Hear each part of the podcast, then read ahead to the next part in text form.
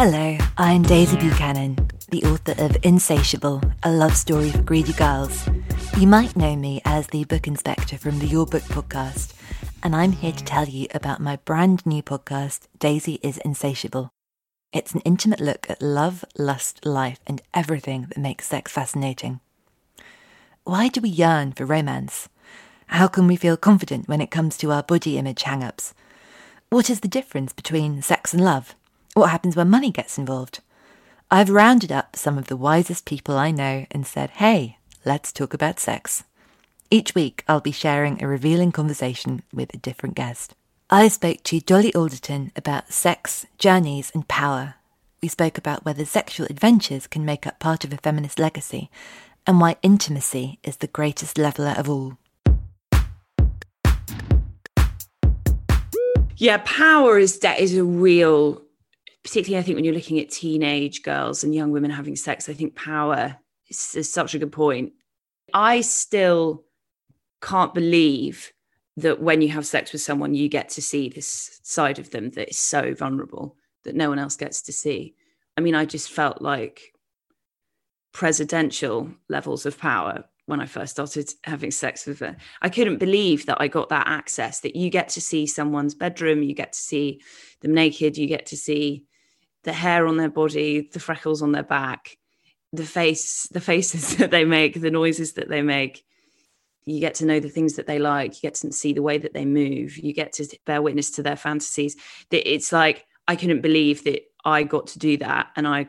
It's kind of dark. I like. I couldn't believe I got to gather that information on a man, and it felt really good. You know, I think it does feel like if you're a young woman who felt at all like you were humiliated or disempowered, which is sadly so many teenage girls, it feels a bit like payback time, I think, when you first start having sex. The writer Paul Mendez told me about his past life as a sex worker, why he finds it easier to write about sex than love, growing up religious, and using sex as a means of escape. in terms of the autobiographical nature of Rainbow Milk, I was a sex worker as well for a long time, like over 10 years.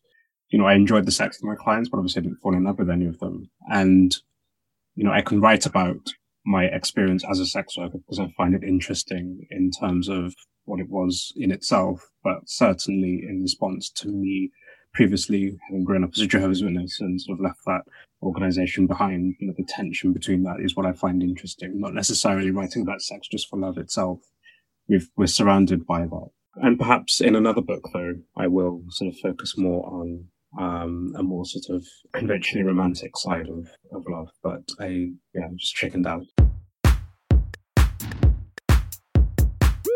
Andi Osho and I explored how the experience of dating makes us fall in love a little bit harder with our friends. She also told me about the strangest thing a date had ever done for her. do you have a favorite dating story to tell? Weirdly, I haven't had a lot of like crazy dates. Although I do remember um, one guy uh, brought me a stick as a present. And he'd wrapped it and everything. Oh wow. Um to a date yeah. So what had happened is we we were um you know messaging back and forth quite a lot. And then we arranged to meet. So so and and and he was in the army. So he sent me through this picture of him um, in his, you know, fatigues or whatever you call them, and he just looked hot. Like I was just like, okay, this is on. you know what I mean? We'd been, uh, you know, bantering and talking beforehand. We'd been talking about the redwood forest and how I'd really enjoyed it there. And I don't know where he'd got this stick from, but he had a stick from the redwood forest and had wrapped it.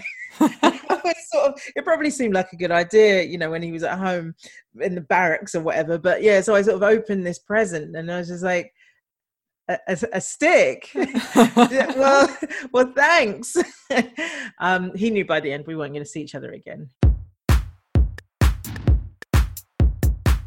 With the behavioural expert Shahroo Izadi, I discussed longing and wanting and the formative experiences that dictate our desires.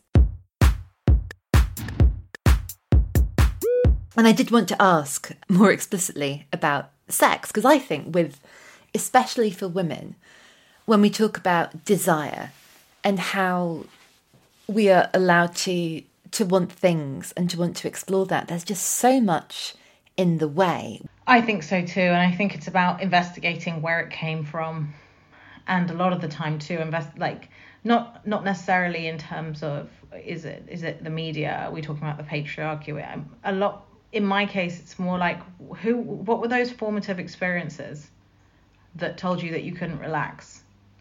Who were those people? What were those conversations you had? A, a, a kind of a timeline. What was it that happened that made you see your body or the world or sex differently?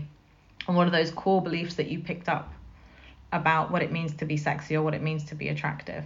I remember at one point growing up, you know, you had all these mess things about you would read things in magazines or hear things in, on, in, in school, boys like this, or you should look like this, or you should do that. And then I realized, and then you would hear, oh, it doesn't matter actually, just so long as you're confident. And I was like, well, what? Now I'm supposed to be confident about all the stuff you've told me you don't like? you know, so it was like, oh, now I have to own it. Okay, because you've told me for a lifetime that I that I shouldn't. It's going to be fun. It's going to be revealing. I really hope you're as insatiably curious as I am and that you'll join me on this adventure. You might be shocked by what you hear, you might be moved or inspired. I promise you won't be left in the dark. Daisy is Insatiable is available on Acast, iTunes, and wherever you get your podcasts. Find Insatiable, a love story for greedy girls, on waterstones.com, Foyles, Blackwell's, Bookshop.org, Amazon, and Audible.